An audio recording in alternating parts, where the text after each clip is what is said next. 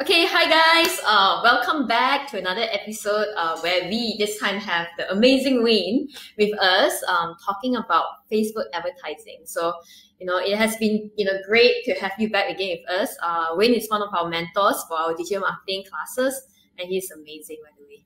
Okay, so are you ready? Yeah, I'm ready. Okay, awesome.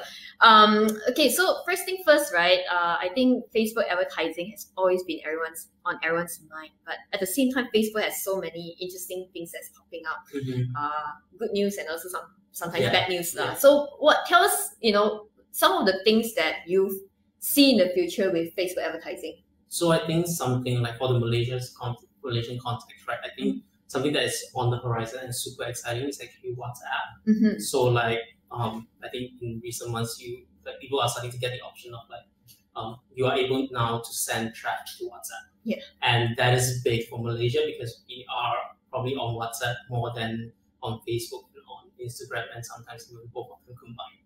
Right. So um, and it makes sense for businesses as well. Yeah. Like business owners are on WhatsApp as well all the time. And if you are sending inquiries straight to WhatsApp, they can attend to it directly. They can just respond to like inquiries and all that. So like that is something that really excites me. Mhm. Um, another thing that excites me a lot is um, Facebook's algorithm. Yeah. Obviously, like this is like a double-edged sword as well. Yeah. Um, for me, I am seeing very good results when I leave all the work to Facebook. And obviously, like some people Yeah. are also seeing the opposite. Um, and that's the cool thing. So uh, that's a cool thing to have because like it means that there's a lot more opportunities to experiment with stuff. Like just come up with like, a bunch of ideas. Let Facebook figure a lot of the work for you as well. I will talk more about it. Yeah. Sure. Awesome, awesome. Yeah. So, okay, so let's get started with some of the questions, right? So, Mhm. the first question is from Renee Ng Official. Um, Renee asks, how to use Facebook ads for B2B? Okay. So so first things first, like when we talk about B two B, people always think LinkedIn is best for B two B. Yeah. And recently we did a launch at Mindvalley and uh, for B two B specifically, Mhm. and surprisingly, like Facebook was our best performing platform. Wow, okay. Right. So um, I think when people think about B two B, like people think that oh executives are on LinkedIn, but the actual fact is that like both of us are professionals and Yeah. we are also using Facebook's product rather than just be on LinkedIn. right? Mm. So um, when it comes to ad campaigns on LinkedIn, um, there are very straightforward targeting like um, job title and then Yeah. like company name and all that.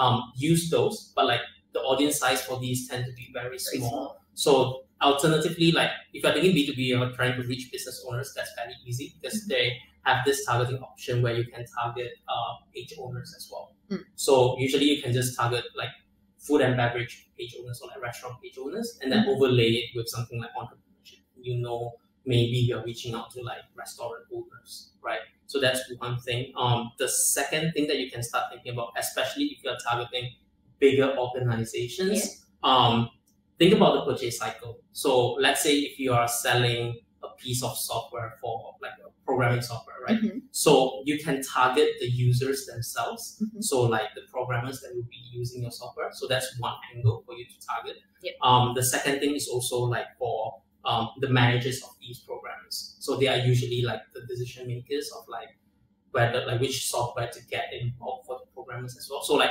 if you look at that, Mhm.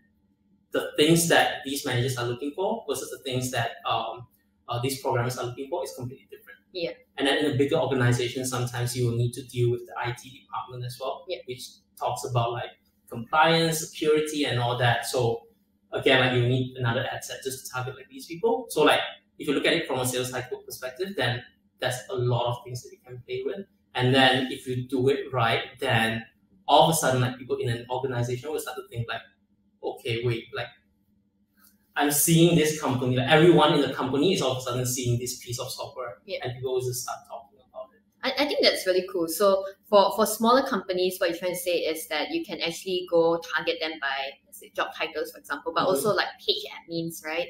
Uh, but when it comes to bigger organizations, you want to cater uh, to different departments within the organization with different ad messages, but Yeah. essentially all of them are the same. Like literally, you're promoting yourself, the same company to all Yeah. three different uh, three different departments with three different messages. Mhm. So, so would you say, let's say you want to target Shell, for example, then would you just choose Shell, like anyone who actually use put Shell as their employment, Mhm. and then after that, uh, job title based on you know based on top titles and Yeah. separate them based on job titles. Yeah, so I would do that. So that was that is obviously the right. I mean, not the right way, but one way of doing it. Yeah. The second thing that is really cool that I think people are underutilizing is look up Shell's address Oh, and then target based on the GPS coordinates. the location. And I mean, people who drive by Shell will probably see your ads at all, but it doesn't matter. Like people, and then if you want, you can also do like uh, time as well, like so Yeah. Nine to six, for example, Yeah. and your ad only show up during that time.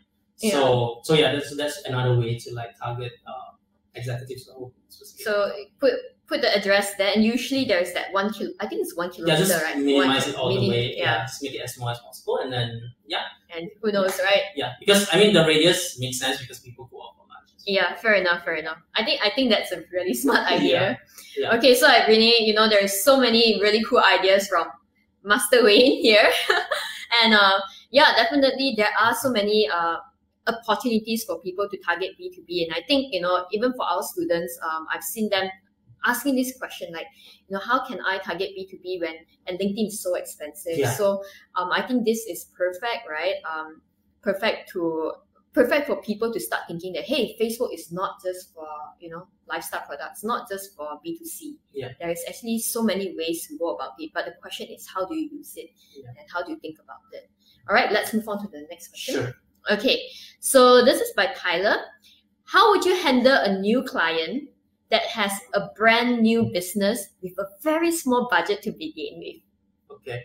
So this is a tricky question. So like I mean, so the budget is usually not a problem because for Yeah. marketers like the smaller budget that you have, that means you will be more prudent with it and then Yeah. you start to spend it. Yeah. I think the, the the tricky thing with like a new client that has a small budget is usually not the budget size but with the expectation that comes. Mm, yeah fair enough Right. So if you ask the question of like, is this all the money you have for me, like for your business? Yeah. Then obviously like every penny kind of counts for this client.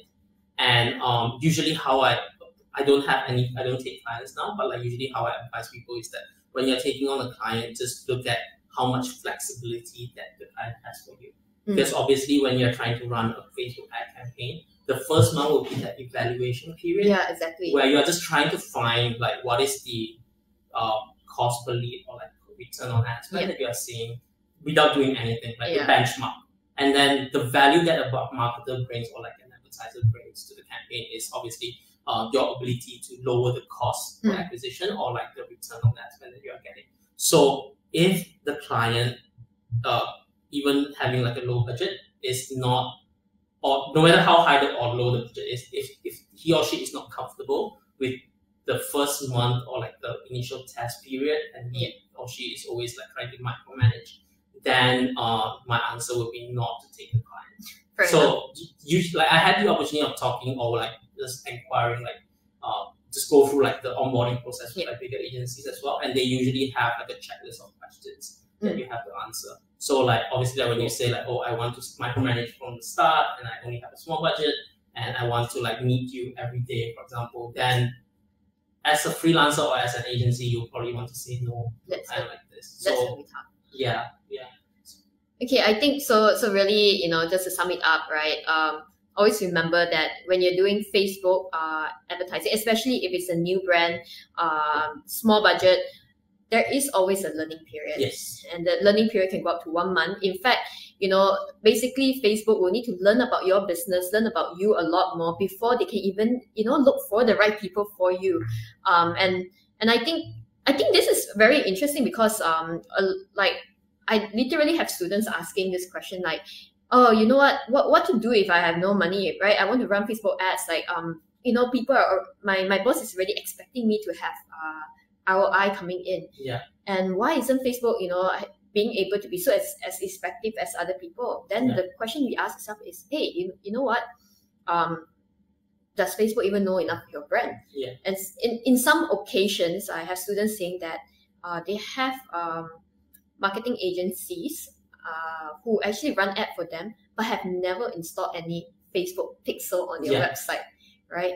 Then how do you how do you think Facebook even know if it really works exactly It's exactly. insane. yeah yeah yeah yeah So I think um I think these are some of the key things to uh, remember that there is always, you know uh, a learning period and if the person is going to micromanage and not willing to go through the learning period i think maybe that is not a brand that you would want to take on Yeah, it's going to be quite a pain for sure, for Yeah. sure. And usually, like when you start working with the client, usually you just get all his ideas or her ideas of like her understanding of the product that he wants or she wants to promote. Yeah. And then the initial campaign will just be based on his or her assumption. yeah And then the initial trial period is that is basically to show the client that okay, these are your assum- assumptions and these are the results that we get. And usually coming from uh, um, someone who is not technical is that the results will probably be average or like even sometimes bad.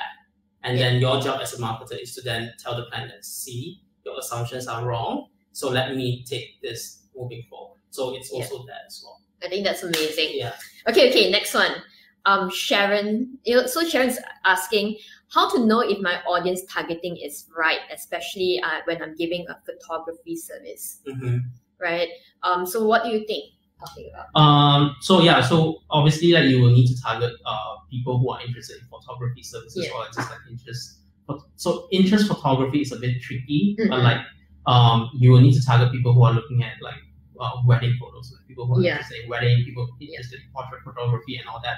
Um, so once you have all of these, um, just make sure you have a business outcome in mind, whether Yeah. it's like number of inquiries, Mm. number of sales, number of Yeah. uh, messages coming through like Messenger or like WhatsApp. Yeah. Um, have that as your single source of single metric. Yeah. And then all your campaigns will be optimized towards that metric. Yeah.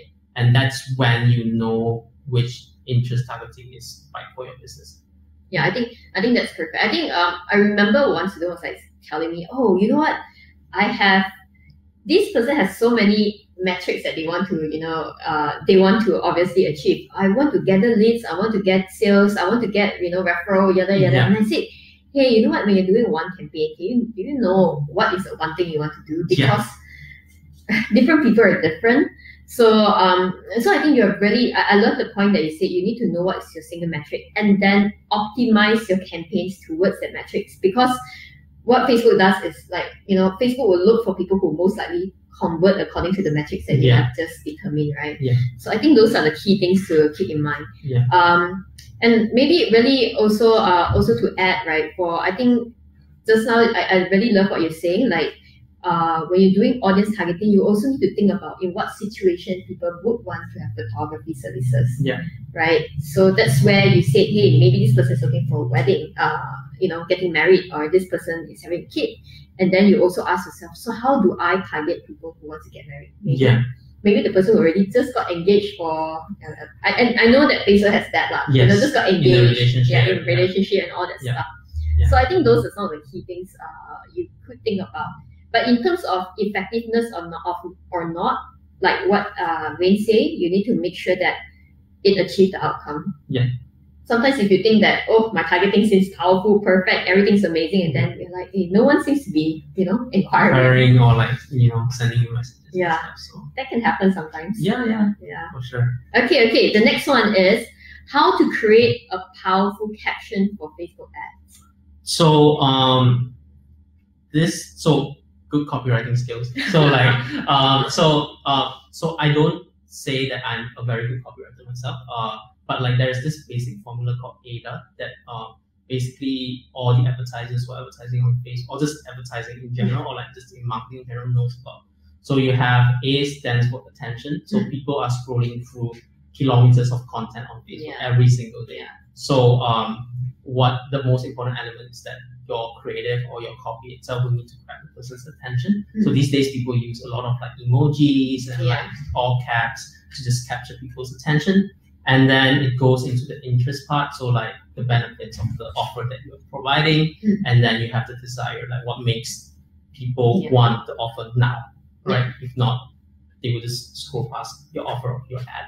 And then the last part is the call to action. This is very simple Yeah. formula, Yeah. but of course, like you have to think about um, basically like personalizing your ad as well towards the interest that you're targeting. Mm. So going back to the example that we were talking about with photography services, Yeah. right? So if if you are an expert at you if you're trying to target parents who want to take like photos for their baby, then obviously like with your creative you can't be showing someone who is like taking wedding photos and Yeah, stuff, right? true. So so that part of like personalization for your ad creative is also very important.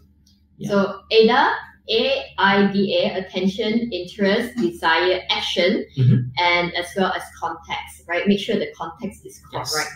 Um, and really, by the end of the day, powerful caption and whatnot is really also experimenting, right? Yeah. You sometimes you think that you write the, the best thing ever, Mhm. you know.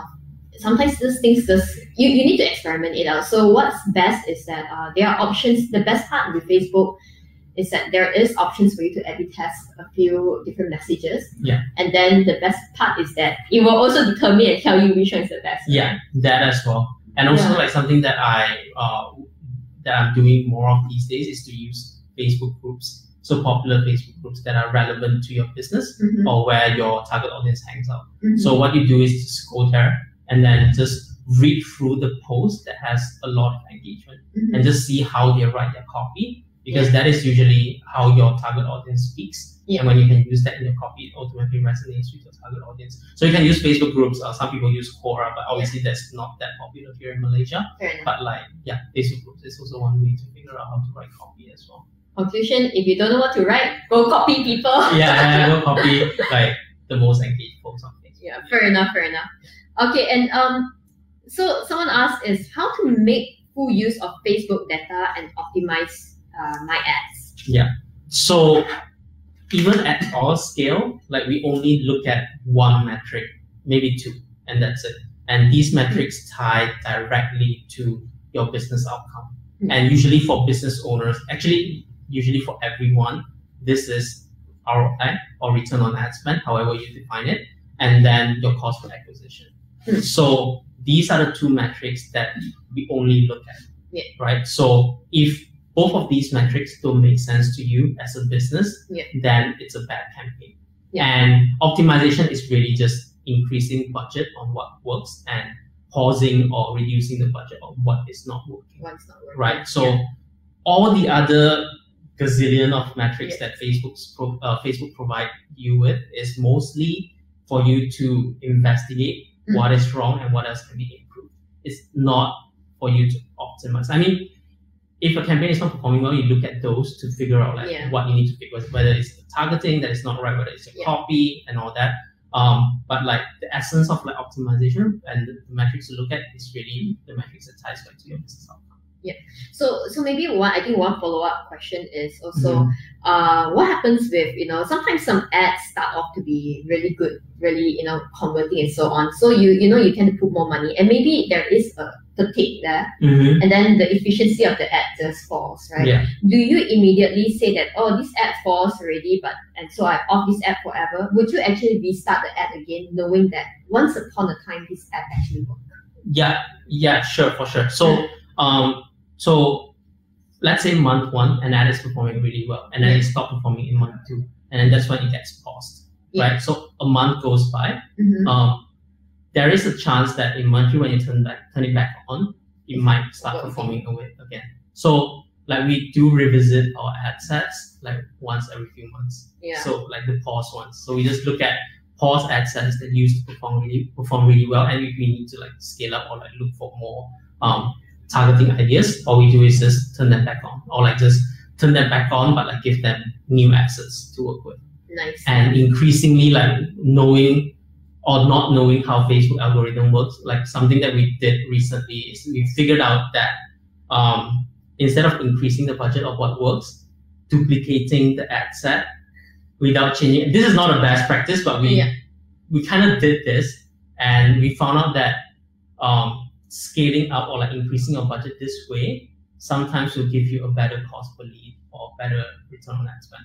Interesting. So instead of like let's just say campaign A works really well and you're spending say 100 bucks a day, mm-hmm. instead of doing 200 bucks a day, you actually duplicate the same ad set Yeah, with the change same not, yeah, don't change anything. and don't change the budget, and then you actually get better results with the second ad set. The, hypoth- the, the hypothesis here is that with every new ad set that you are creating, Facebook actually put its best effort towards optimizing, like giving you uh, leads or like sales at the lowest cost per acquisition, and therefore a second ad set will work better than increasing the budget on your original ad set. Oh, that's so interesting. Yeah, yeah. Were you guys shocked when you found Yeah, Yeah. for sure. Like we Like, I mean, if you look at all the best practices, it's always Yeah. like, okay, if you we need to increase your budget, you just increase your budget, right? Yeah. So apparently, like, there's this as well. So it makes everything so much easier. So like, we don't have to guess. Oh, should I increase ten percent, twenty percent? Should I double the budget? Like, Yeah. All this guesswork goes out of the window. Just duplicate. Just duplicate. If it doesn't perform, pause it, and then try duplicating it again.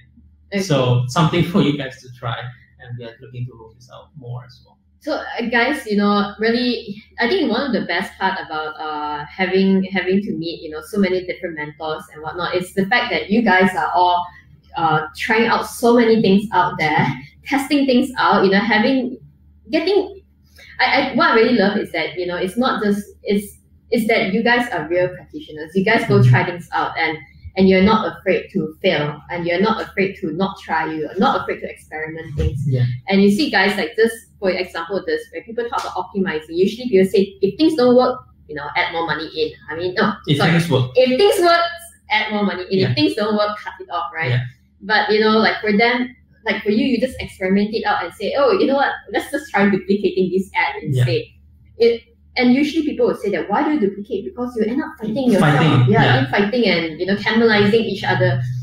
Um, So the thought of, we gave that a thought as well. Yeah. But then we think about it like Facebook is such a big marketplace with millions of advertisers competing already. yeah, And by having more ad sets, you're not just competing with yourself. You're essentially Competing. competing with like everybody else. So instead of like think of yourself as like a like think of your ad set as machine guns, right?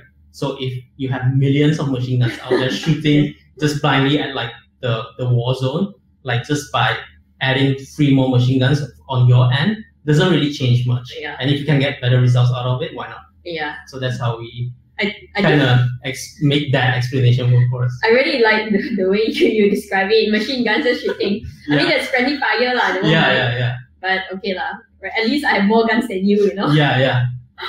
Okay, okay. Uh, next one. Um, Steven asked, how to stand out differently from the competitors' advertisement? advertisements. So um, whenever we look at a competitor's ad, um, we don't try to stand out.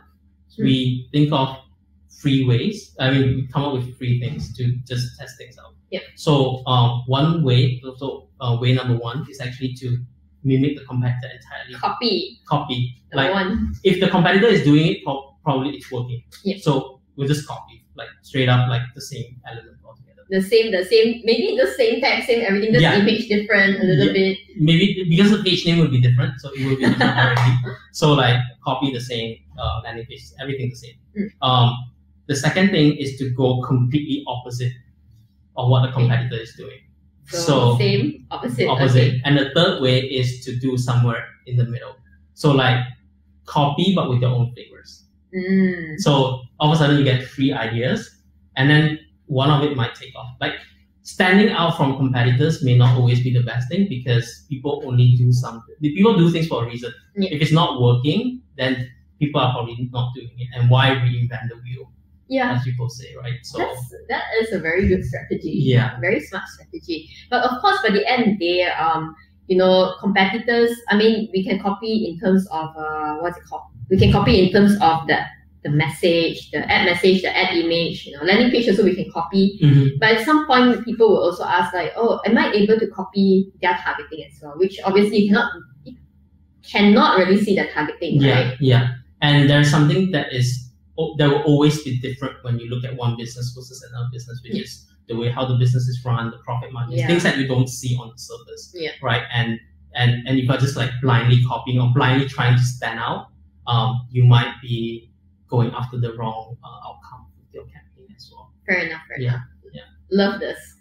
You know, this is like Sun Tzu Art of War. Yeah, know? yeah, yeah. Like, like some some advertisers are willing to just burn all their money that they invested. in. Like, would you want to go after that? Maybe No. right? So some businesses are very conservative as well while you want to grow. So there's all these things that uh, that we don't know just looking at. That. That's awesome. Yeah. Okay, so another one is how to choose the right advertisement placement more accurately. Ah, So I know, I know your answer for this already.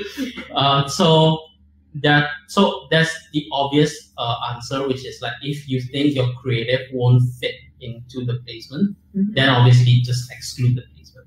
um, these days a lot of our campaigns just use auto placements. Yeah. So we just let Facebook decide which placement to show. Yeah. Um, the reason why we're doing it is we try to segment things like have one ad set for Instagram, one ad set for stories, and one ad set for Facebook feed.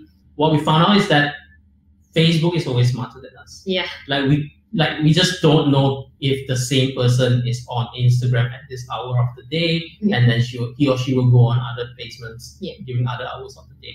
So um, we uh, we always leave it to Facebook Yeah. to decide for us. Yeah. Um, but obviously, like if you have a vertical video or like if you have a square banner that will not take up the whole screen when it's on Instagram, then you might want to um, just have a specific creative for different placements. Mhm. But then again, like if you enable all placements, you can always look at breakdown and see which ad is performing better at each placement, and then decide whether you want to double down on a particular placement as well. Yeah, fair enough. Yeah. I think um I think about I mean a few years back I think you know doing manual placements still makes sense, right? Mhm. But then um as time goes on I I remember um, Facebook actually contacted me and say, hey, you know what, give it a try, the automatic pla- placement. Yeah. Uh, first, I think the first few tries it was quite mediocre, Yeah. so I never really bothered. But after a while, I decided, hey, let's give it a try again. I, I can't remember when is that, um, but probably I think one year back, one half years back. Yeah. I can't remember lah.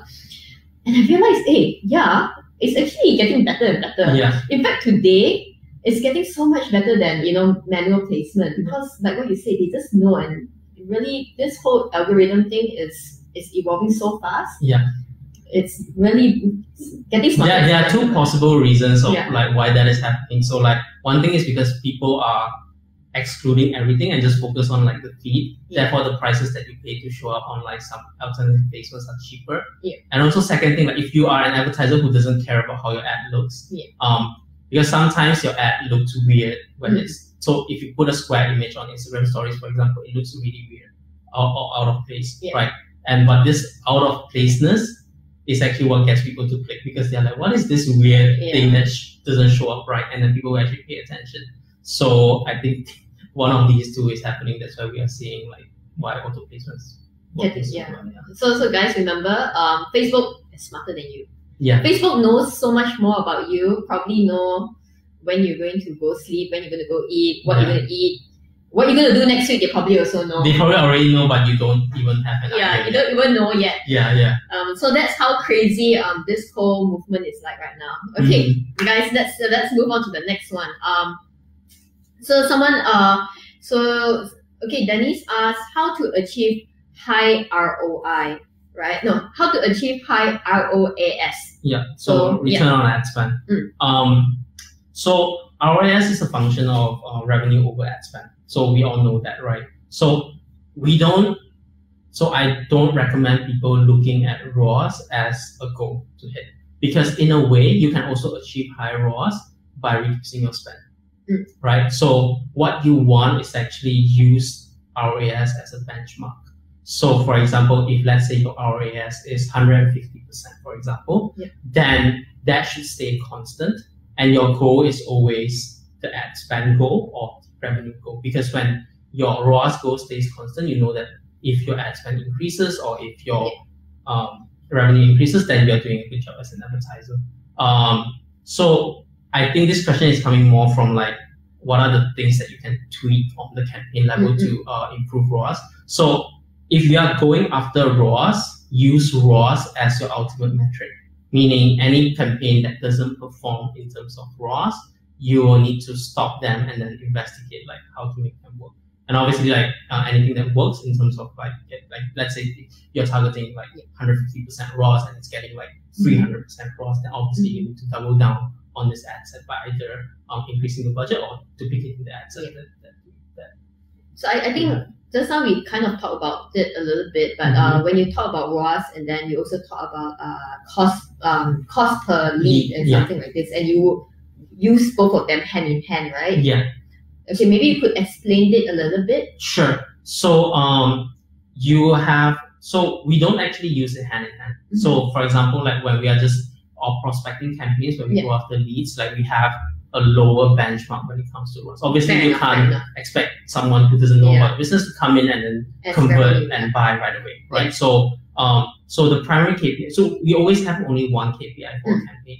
We never optimize for both things because if you think about it, like people who are more likely to buy might may come into your funnel at a more expensive cost per lead as well. Enough. And then as an advertiser, you're stuck in between like, okay, whether I should optimize for this or whether I should optimize for that. So always have just one single metric. If it's ROAS, then make it like let it be ROAS. Yeah. If it's CPL, then let it be CPL. Yeah. That will make optimization so much easier. Mm. Um, and I think like with when it comes to ROAS, like using the breakdown, the breakdown is actually very gives you a lot of insights. So um, if you have been running your campaign for some time, let's say um, three months, right? Yeah. Look at the breakdown. You will get um, you will get to know like locations or like regions or like age or like gender or even placements that you should exclude for good, like moving forward because it hasn't performed for three months, right? So if it doesn't perform for three months, then that's usually te- that usually tells you that okay, I need to like just don't do this moving Yeah, forward to just save some ad spend there. So, so guys, if you guys are targeting for ROAS, then uh, what you're optimizing is to optimize for sales and purchases. Mm-hmm. Um, and if you're looking, say, if you're looking at cost per lead, for example, in, in other words, you're actually optimizing for getting leads. So I think one key thing is that know your metrics, uh, know your metrics because your metrics, your metrics matters, and what numbers, what data you look at is associated with the metrics that you have in mind already. Um, so keep that in mind. So for example, if you're like what you say, if you're gathering leads, obviously the ROAS is not going to really make too much sense, Yeah. right? But uh, if you're gathering, uh, but if you're getting revenue, obviously, uh, ROAS will be perfect, right? Because and you want to maintain a certain standard, a certain benchmark. Yeah. And I think for when you're seeing benchmark, maybe one way of looking at your benchmark is also look at your average, your, your previous, let's say, the average uh, ROAS benchmark, Mm-hmm. and then going forward, you want to obviously Maintain maintain or like be better, right? Yeah. Yeah. But always like when you make that uh make that ben- when you set that benchmark, you need to make sure that only one thing is moving in that equation. Yeah. So let's say if you decide that uh your ROAS is gonna be at 150 percent, Mhm. make it fixed so that you know that by increasing your ad spend you're actually doing better. But if let's say you want to improve your ROAS, Mhm. then your ad spend will have to stay constant Yeah. because that's when you can tell like okay the ROAS is actually improving. Because if both things are moving, like if ad spend is also moving and ROAS is also moving, then you kind of don't know which one to optimize Fair enough. or like which one to look at. Okay, so I think there's one uh, added question that just came by. You said, what's the average cost per click nowadays? Um, may, maybe I can just take this, right? Yeah. I think when it comes to cost per click, um, these days what we really care about is something that is more that that matters more, that has more intent, right? Mhm. When we talk about intent, would be we care about leads more, we care about uh, bigger goals such as uh, sales more. So I think I, I think it's what's really interesting is uh, what we realize is that sometimes some, some of our ads, right, very little clicks, right? Yeah. But they actually converts well. Yeah. But some ads that have a lot of clicks, a lot of likes, a lot of comments, and things just don't convert as well. Yeah. And uh, was talking to Facebook uh, person, and she was like saying, "Yeah, well, yeah. Think about this. Sometimes people who really engage, who love engaging with ads, right? Mhm. They're actually very expensive to convert. Yeah. Um. So, what are your thoughts on this? So my thought is if people spend time to click on that like so people who click through to your website, they lost the opportunity to like your app already. Enough. And if they're spending a lot of your time on your website, just going through your information and then even subsequently buy, like these people are valuable for businesses, Mhm. but they don't have the opportunity to go back and like your app, Yeah. but Fair they already com- converted. So and then people who are liking posts, they are usually just like browsing through Facebook, and that's why they are liking posts. So Okay. that is that is my thought on this basically. Yeah. Yeah. what what are your thoughts where sometimes when I think sometimes it gets a bit contradicting when I see that you know Facebook would say that oh we would push up things that have more engagement even ads that has more engagement will push it up more Mhm. right but at the same time you know uh, at the same time we also know that eh, yeah if if people spend so much time you know clicking liking commenting Mhm. doesn't really mean that they are actually uh, looking into getting into your uh, I mean, getting into your landing pages or what. So I find that these two sometimes when these two comments come in, uh, I also I told you I got the comment from Yeah. Facebook itself, right? Yeah. And Facebook say one thing here, and then the other part of Facebook say this thing. Yeah. And I'm like, isn't this this? I think I think uh, it is conflicting, and I think with video, it is actually possible to make Hmm. both of these. It's, it's, it's actually possible to bridge both of these Yeah, because your video could start out with a question like, "What is your goal for today?" Yeah. For example, right, and then this statement captures people's attention, and then people who obviously watch through the entire video will probably be interested and then click on to go onto your website. Hmm. But this question itself will prompt an engagement. So people who are just like rather than just scrolling through or like just just clicking on the like button, they will actually leave a comment because there is actually a point to leave a comment. So with video it's actually possible. Mhm. With banners it's a bit tricky, but how to how do you Yeah, have how to actually ask questions at the same Yeah. So yes, it's contradictory, but like as advertisers we just need to kind of find a way to optimize for I mean, for, for you guys at Mindvalley, I'm sure you guys have done that. So what's your goal for today? Is that something that you have done? Um, so yeah, we always start off with a contradictory statement Mm. or like a, we call it a pattern interrupt. So Okay. like, what is the one statement that would get people to like get angry at or like to get curious to know more about or like yeah. So you could start say for next term you could say like, oh AI is gonna take over your job in the next three years, right? And then people would be like, oh shit. Shit, yeah, Yeah. yeah. I think yeah, Yeah. the whole the whole part about you know interrupting patterns. Yeah, I really Mhm. like that. Yeah. 甚至二了，我 master master master way. Okay, okay. Let's uh. Okay. Um. Someone asked, what is a good campaign asset or ad structure? So um, right now, Facebook has this uh, campaign budget optimization. So Mm. they call it CBO. Yeah. It's something that everyone or everyone that I know in the industry is actually preparing for. Yeah. And no one seemed to have a good idea of like how to approach this because they're, they're Mhm. campaign op- budget optimization. So um, previously, like, the best structure is always like, okay, you have all your ads. So you divide your audience in the ad set level. Yeah. And then the best practice is to have one interest or you try to make it as specific as possible with your ad sets. Yeah. And then inside these ad sets, you will have maybe three to five creatives and Yeah. just to see which one goes. Yeah. That's the ideal ad set before, and you basically specify your budgets on the ad set level. Yeah. Um, now that Facebook moved the budget to the campaign level, it makes everything a bit tricky uh, when it comes to like optimization because this means that you will need to send perfect data to Facebook. So if you're sending the wrong data to Facebook, then Facebook will start optimizing for the wrong Oh, things. yeah. So that's super important. Um, and I guess right now, uh, the best structure is still that legacy structure that we have. Mm-hmm. Um, but instead of like, uh, instead of man, so what we are, de- how we are dealing with like campaign budget optimization now is that we move, so we just retain the existing structure, we just change it to campaign budget optimization, Mhm. and then we'll let Facebook do its thing for Yeah. a few weeks Yeah. just to see like whether it's working Uh-huh. or not.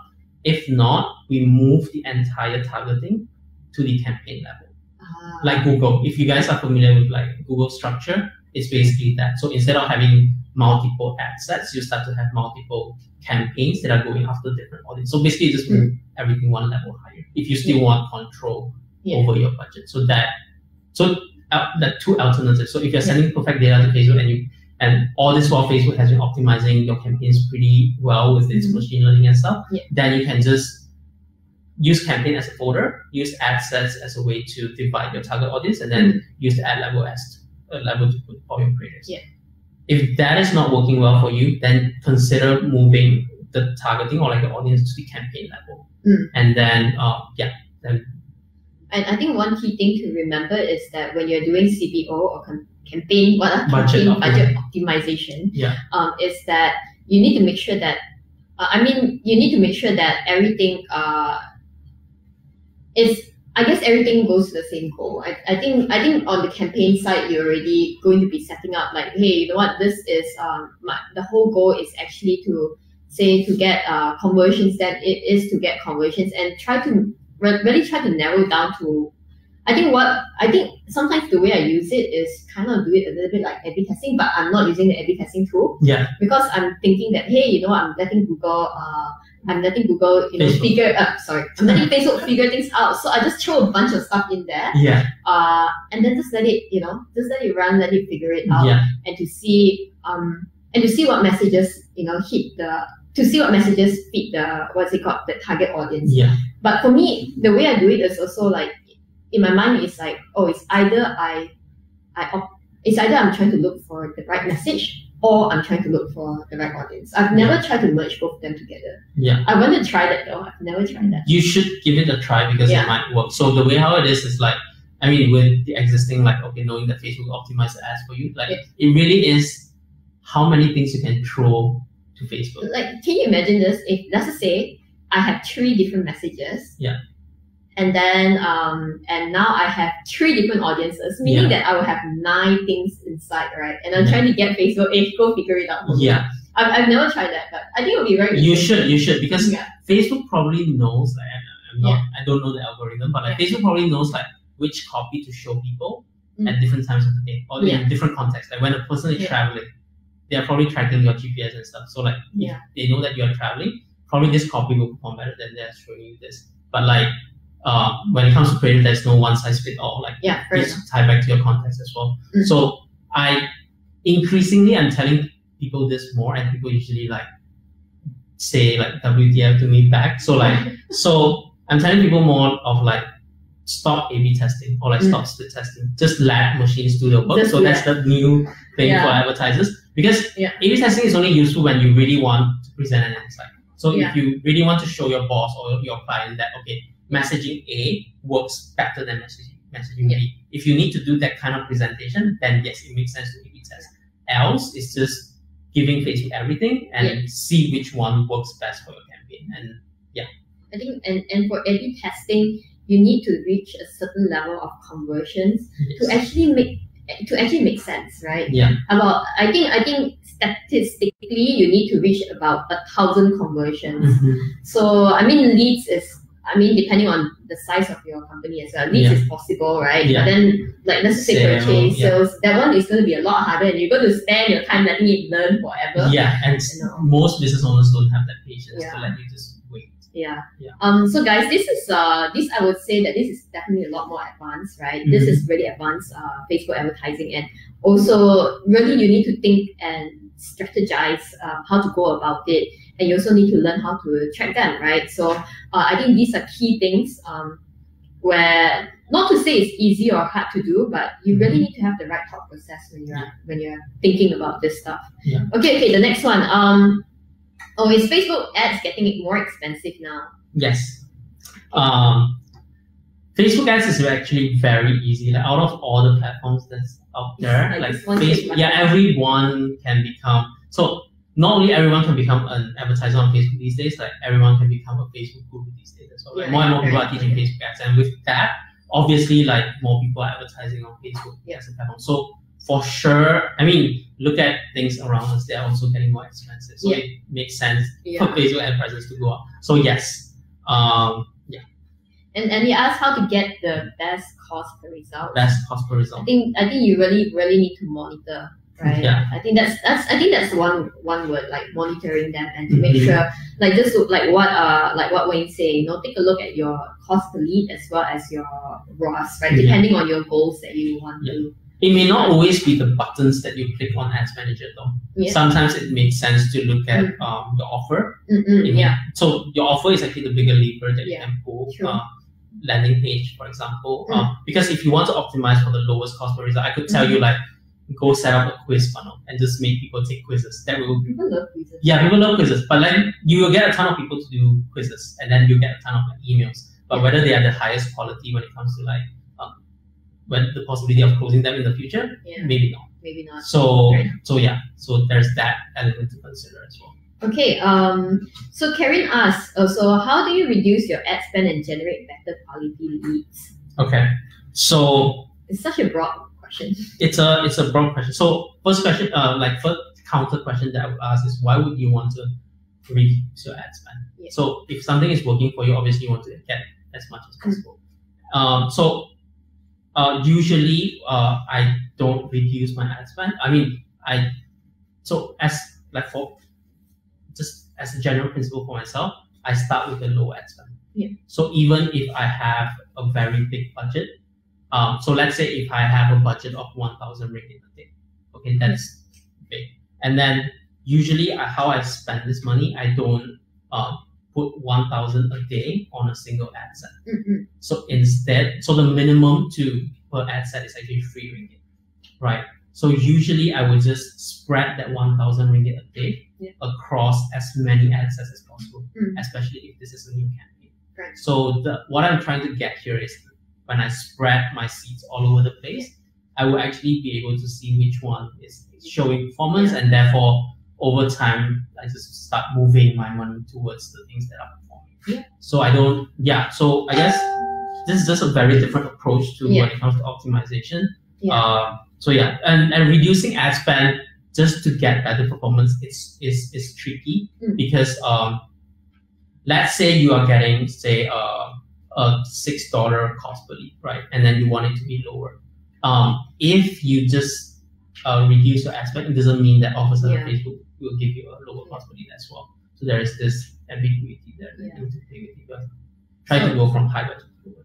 So ad spend, right? You, I mean, ad spend is one thing, but cost per lead really matters. That's where you want to see if it makes sense or not. It's not. Mhm. I mean, let's say fifty bucks to if you spend fifty ringgit to get uh to get one lead. If today you spend five hundred, right, you get ten leads. But if you decided to reduce uh it down to say 250 bucks, you get five leads, right? Mhm. But your ads, but basically your cost per lead is still the same. Yeah. Yeah. So I think uh, that's I think that's not much different. So look at the the thing that you should look at is um, the, the the results. I guess the cost Yeah. per results.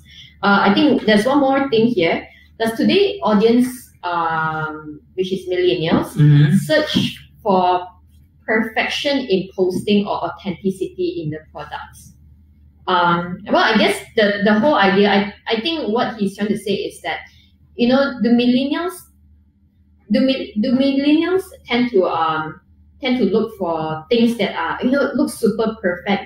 Like Mhm. it looks almost like stock photoish Mhm. or they really look they do, or, or they want to look for authenticity that doesn't doesn't always look the prettiest but it's like look like real human real person using it So I think like with millennials, um, you look at the influences, like the content being put up by influencers these days, right? It's it's basically both. Like you have the authenticity authenticity element in it, Yeah. but at the same time, it's also close to perfect.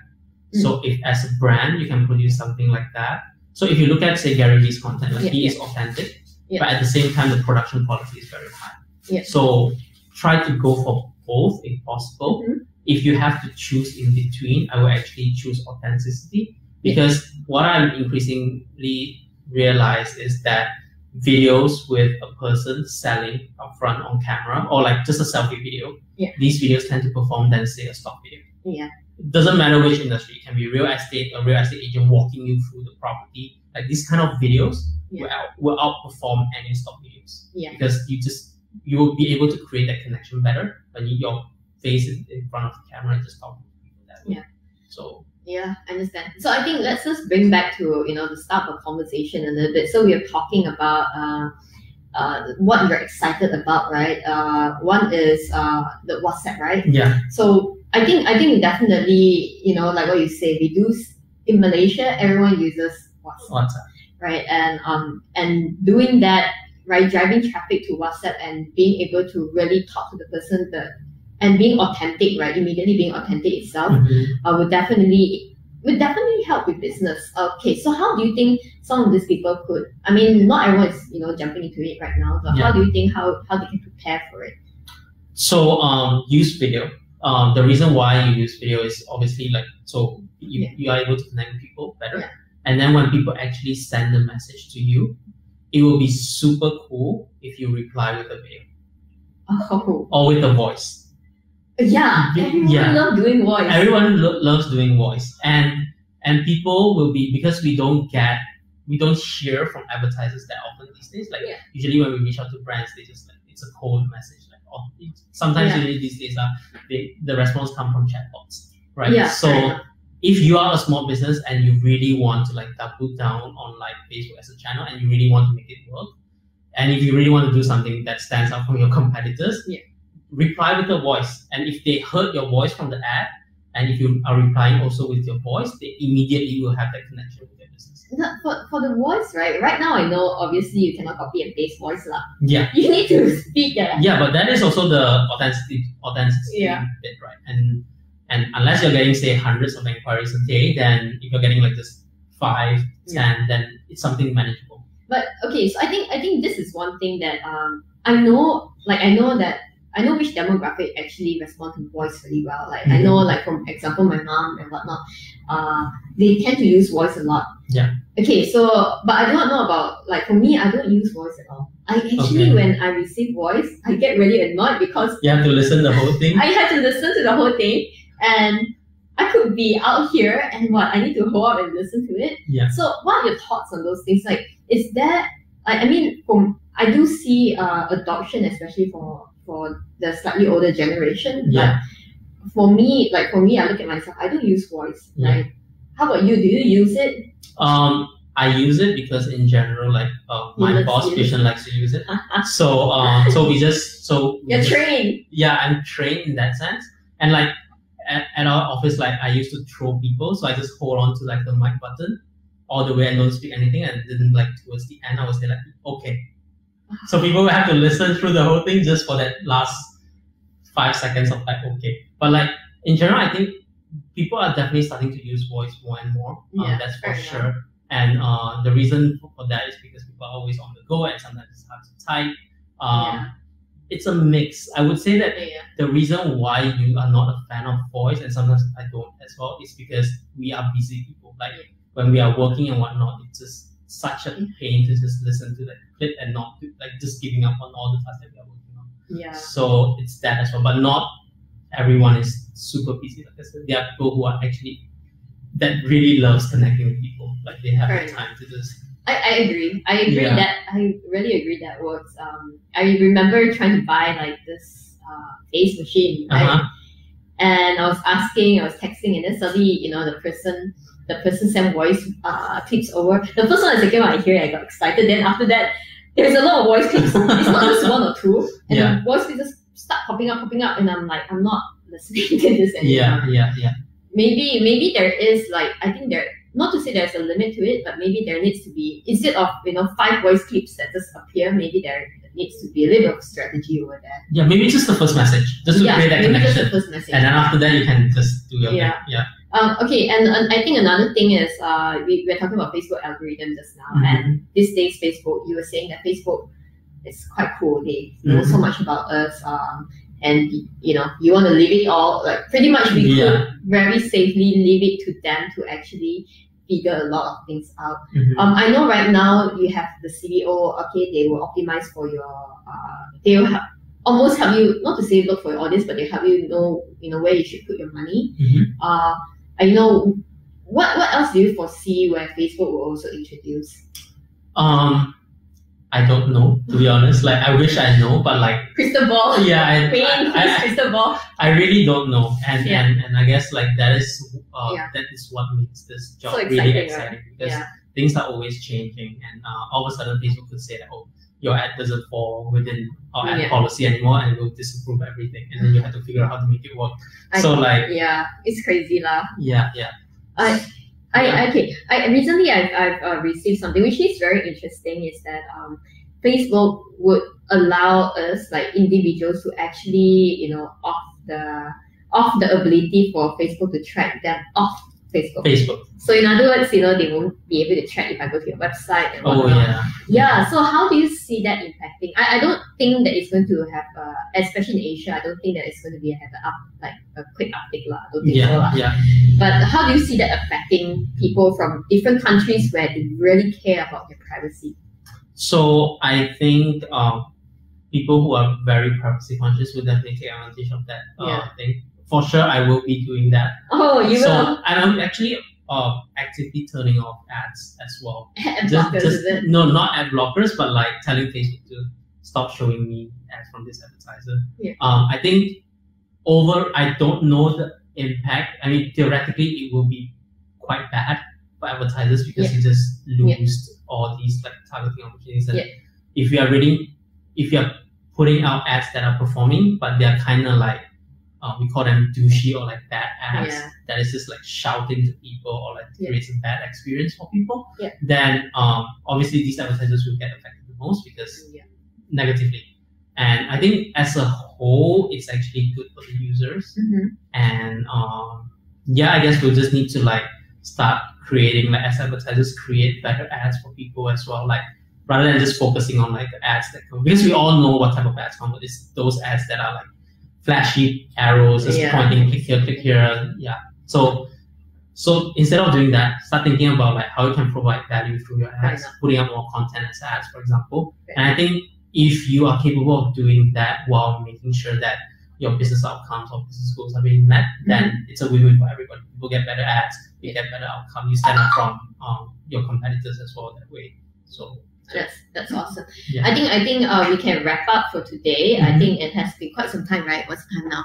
Wow, it's about an hour, guys. yeah. Um, yeah, so so you know, love this session with you. And guys, you know what? Next week would be one of our classes. Uh, our digital marketing product launch bootcamp is starting on the fourth of July. Hoping to see all of you guys there. Um, and yeah, you know, you know, learning learning from mentors as well as uh, getting a lot of all these insights. I think it has been for me. Even you know, I'm always learning. I'm always learning from you, Master Master Wayne, right? Um, right, guys sometimes what you really need to have is you know having people to be able to share these insights with you guys and uh, really you know work work together with you guys and brainstorm with you guys so if this is what you're looking for right if you have problem statements we have like very interesting we have uh, students you know bringing in very interesting i remember there's this gem uh, this this person sells gem Oh wow. and we were just talking about it. It's like, oh, I don't know how to target. Uh. So ended up the whole entire class brainstormed together. We were talking about how, you know, what kind of content would work, right? Mhm. Because there are some guys who are going to be proposing. Yeah. Uh, we were also talking about, oh, what's the difference between wedding bands and uh, and proposal rings? Mhm. Apparently, those things are different. And Okay. how can you target people who have just you know proposed, you know, target them for wedding bands and so on. So Yeah. that so it was such an interesting conversation where the whole class actually brainstorm stuff like this together. Yeah. And I think those are really valuable. Yeah. Um, so really, thank you so much, Wayne, for joining us. Uh, and you know, hope to see all of you Thank you so much for this opportunity as well. Yeah. Oh yeah, and guys, uh, We Growth is happening soon. You want to do a shout out? Um, yeah, so on the 2nd of July, we are doing a meetup for marketers. So if you want to join uh, around 100 marketers in one space learning from each other, you can come. It's going to be at KL Gateway from 7 p.m. to 9.30 p.m., I believe. So if you want to look for the event, just go on Facebook and search for Kuala Lumpur Marketers Meetup and you should see the events page. Awesome. Okay, bye guys. Bye! Oh.